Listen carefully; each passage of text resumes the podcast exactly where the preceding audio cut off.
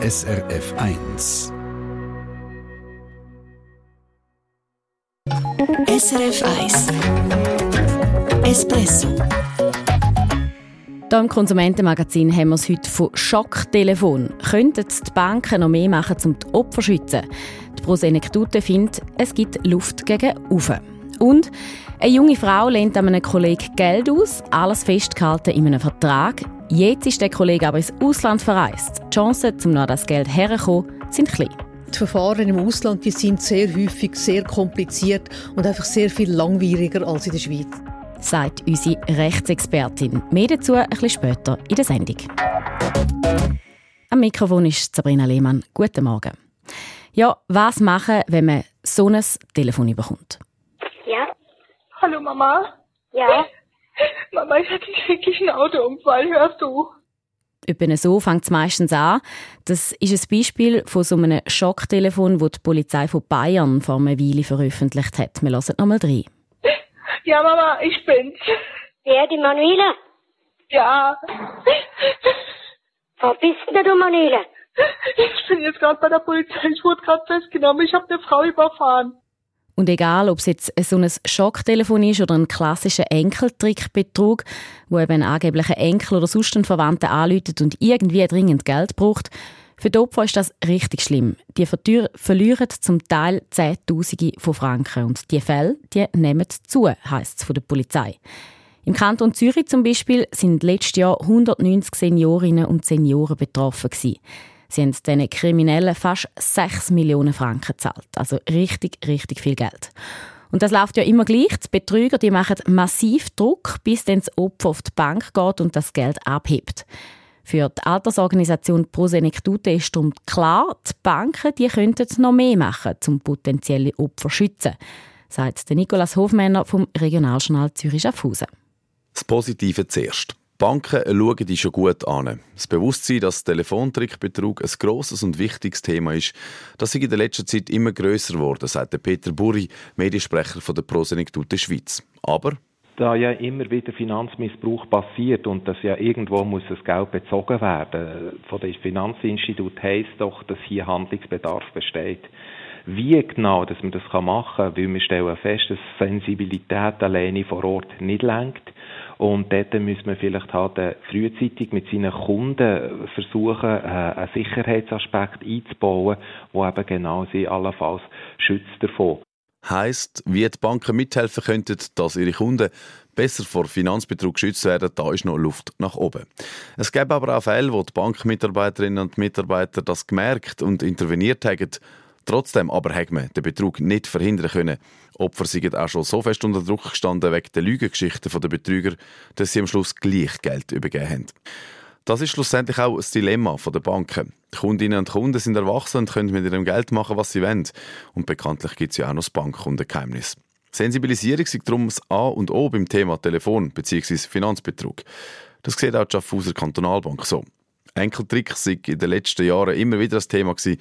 Zum Teil ist das auch sehr viel vorgekommen, sagt der Alain Schmid, der CEO von der Schaffhauser Kantonalbank. Ja, das ist äh, schon mehrmals vorgekommen. Uns äh, gelingt es die Sensibilisierung der Mitarbeitenden, die meisten von diesen Fällen auch, äh, auch zu erkennen. Also unsere Mitarbeiterinnen und Mitarbeiter sind äh, trainiert auf die Themen und da haben wir doch schon eine materielle Anzahl von Betrügereien können, können verhindern Aber langt es dann einfach, wenn Bankmitarbeiter wach sind und aufs Thema sensibilisiert, bräuchte es nicht handfeste Massnahmen. Die braucht es und gäbe es auch bei der Schaffhauser Kantonalbank, so der Alain Schmid. Da geht es darum, dass wir Hürden definieren und eben entsprechende Eskalationsschritte, die wir würden einleiten Jetzt tut ich aber nicht irgendwo äh, konkrete Massnahmen preisgeben, weil das wird potenzielle Betrüger oder auch Nachahmer, das würde dann tendenziell eher in die Hand spielen. Heißt, hinter der Kulisse läuft vieles, damit es Betrüger schwerer haben, zum ans Bargeld der Opfer zu kommen. Ähnlich tun es bei der Zürcher Kantonalbank. Auch sie sensibilisieren ihre Mitarbeiterinnen und Mitarbeiter und haben Vorkehrungen getroffen, wie sie auf Anfrage schreiben. Aber auch von der ZKB gibt es aus Sicherheitsgründen keine Details zu den Massnahmen. Und die Polizeien, die haben das Thema ja schon lange auf dem Schirm und bekämpfen es. Nebst der Strafverfolgung ist Prävention sehr wichtig. Und da brauche ich es halt einfach noch mehr, sagt Peter Buri, Mediensprecher von der Prosenektute Schweiz. Wir möchten auch Hand bieten. Wir werden jetzt zusammen mit der Schweizerischen Kriminalprävention eine Broschüre neu überarbeiten, wo natürlich auch sehr gut kann eingesetzt werden in dieser Sensibilisierung äh, im Vorfeld bereits. Also es heißt früh genug anfangen mit der Sensibilisierung der eigenen Kunden und äh, allenfalls Sicherheitsschlaufen einbauen, wie dass man vielleicht äh, bei gewissen Summen noch etwa zweites, drittes kann involvieren kann, wo vielleicht nachher mit diesen Leuten auch noch auf einer privaten Ebene reden können. Es zeigt sich, schlussendlich ist es ein Zusammenspiel von vielen Parteien, damit weniger Menschen Opfer von dieser fiesen Masche werden. SRF 1, das ist das Konsumentenmagazin Espresso. Es ist 16 ab 8.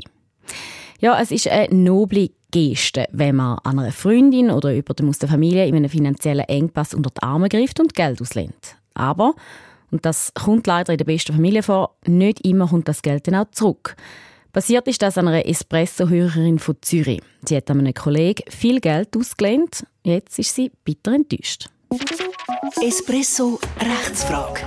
Die Rechtsexpertin Gabriela Baumgartner sagt, was gilt.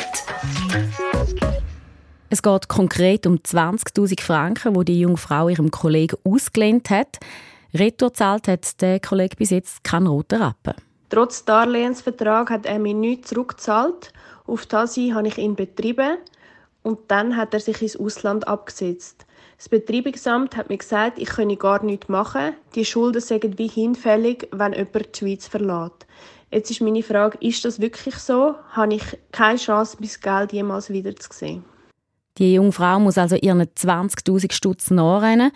Mein Teamkollege Stefan Wüttrich hat den Fall mit unserer Rechtsexpertin Gabriela Baumgartner angeschaut. Gabriela, es geht hier ja um einen stolzen Betrag, 20.000 ja. Franken. Muss die junge Frau das Geld tatsächlich abschreiben? Ja, es ist nicht so, dass die junge Frau jetzt gar nichts mehr machen kann. Es gibt noch Möglichkeiten, aber bevor wir die anschauen, will ich noch etwas zum Betreibungsamt sagen. Die haben ja den Zahlungsbefehl dem Mann zugestellt, wie man dem sagt, und darauf ist dann der Mann ab ins Ausland. Und dort, im Ausland, dort kann das Betreibungsamt den Zahlungsbefehl nicht vollstrecken, weil das Zürcher Betreibungsamt dort eben nicht zuständig ist. Das heisst, die Schweizer Behörden können den Schuldner im Ausland nicht pfänden. Und wer wäre denn dort zuständig? Zuständig? Oder äh, anders gesagt, eben wieder die Frage, was kann die junge Frau denn jetzt noch machen? Sie müsste ihre Forderung, die sie zu gut hat, auf dem normalen Rechtsweg im Ausland einklagen. Das wäre in ihrem Fall kein Problem. Sie hat ja den Zahlungsbefehl, wo der Schuldner keinen Rechtsvorschlag gemacht hat, und sie hat einen schriftlichen Darlehensvertrag mit dem Kollegen. Sie kann also beweisen, dass der ihr das Geld wirklich schuldet. Nur, sie müsste jetzt eben ins Ausland prozessieren, also sie müsste dort einen Anwalt nehmen, sie müsste die Dokumente übersetzen lassen. Das ist natürlich alles mit Kosten verbunden und, das muss man auch auch wissen, die Verfahren im Ausland die sind sehr häufig sehr kompliziert und einfach sehr viel langwieriger als in der Schweiz. Mhm. Und wenn ich dir jetzt so zulasse, dann tönt das nach einem riesen Aufwand. Jetzt kann man sagen, klar, 20.000 Franken, das ist viel Geld, aber lohnt sich das? Ja, das ist der springende Punkt. Die Kosten fürs Verfahren, die müsste am Schluss ja der Kollege zahlen, wenn eben die Frau gönnt. Nur wenn der kein Geld hat, dann kann man auch nichts wegnehmen. Man kann nichts pfänden. Also wenn er kein Haus hat oder kein teures Auto, keine andere wertvolle Sachen, dann kann man schlicht und einfach nichts wegnehmen. Und dann sieht Hörerin nichts von ihrem Geld und sie bleibt eben auf den ganzen Kosten sitzen. Mhm. Also müssen wir in dem Fall sagen, das ist aussichtslos, dass sie noch irgendetwas von dem Geld sieht? Ja, ganz eine kleine Chance gibt es noch. Wenn sich jemand ins Ausland absetzt, in der Schweiz aber noch Vermögenswert hat, also zum Beispiel eben ein Auto oder ein Bankkonto, dann kann man diese Vermögenswert beschlagnahmen. Im Fachjargon sagt man dem, man tue einen Arrest auf die Vermögenswert legen. Und das Verfahren, das muss man dann übers Gericht machen. Und wie finde ich jetzt heraus, ob jemand noch irgendwie Vermögenswert hat in der Schweiz? Das ist ja nicht so einfach. Das ist überhaupt nicht einfach, nein. Jetzt in unserem Fall ist es aber so, dass die junge Frau dem Kollegen das Geld auf ein Konto von einer Schweizer Bank überwiesen hat. Und das heißt, er hat zumindest einmal ein Bankkonto in der Schweiz gehabt. Wenn er das Konto jetzt noch hat, dann könnte die Frau so ein Arrestbegehren stellen beim Gericht und dann würde das Geld auf dem Konto beschlagnahmt. So ein Verfahren, das ist aber recht kompliziert und darum habe ich dieser Frau geraten, sie solle sich an ihre Rechtsschutzversicherung wenden. Sie hat zum Glück eine und soll den Fall dort anmelden, so dass die das Verfahren können einleiten können. Und so kommt sie dann vielleicht doch noch zu ihrem Geld. Informationen von unserer Rechtsexpertin. Ja, und Sie haben es gehört im Beitrag. Die junge Frau, die hat mit dem Kollegen einen schriftlichen Darlehensvertrag gemacht. Das sollte man wirklich immer machen, wenn man über dem Geld gibt, egal wie gut man die Person kennt. Wie sie so einen Vertrag machen und auch wie viel Zins sie können verlangen das alles findet Sie bei uns online srf.ch-espresso. SRF 1 Espresso Eine Sendung von SRF 1. Mehr Informationen und Podcasts auf srf1.ch.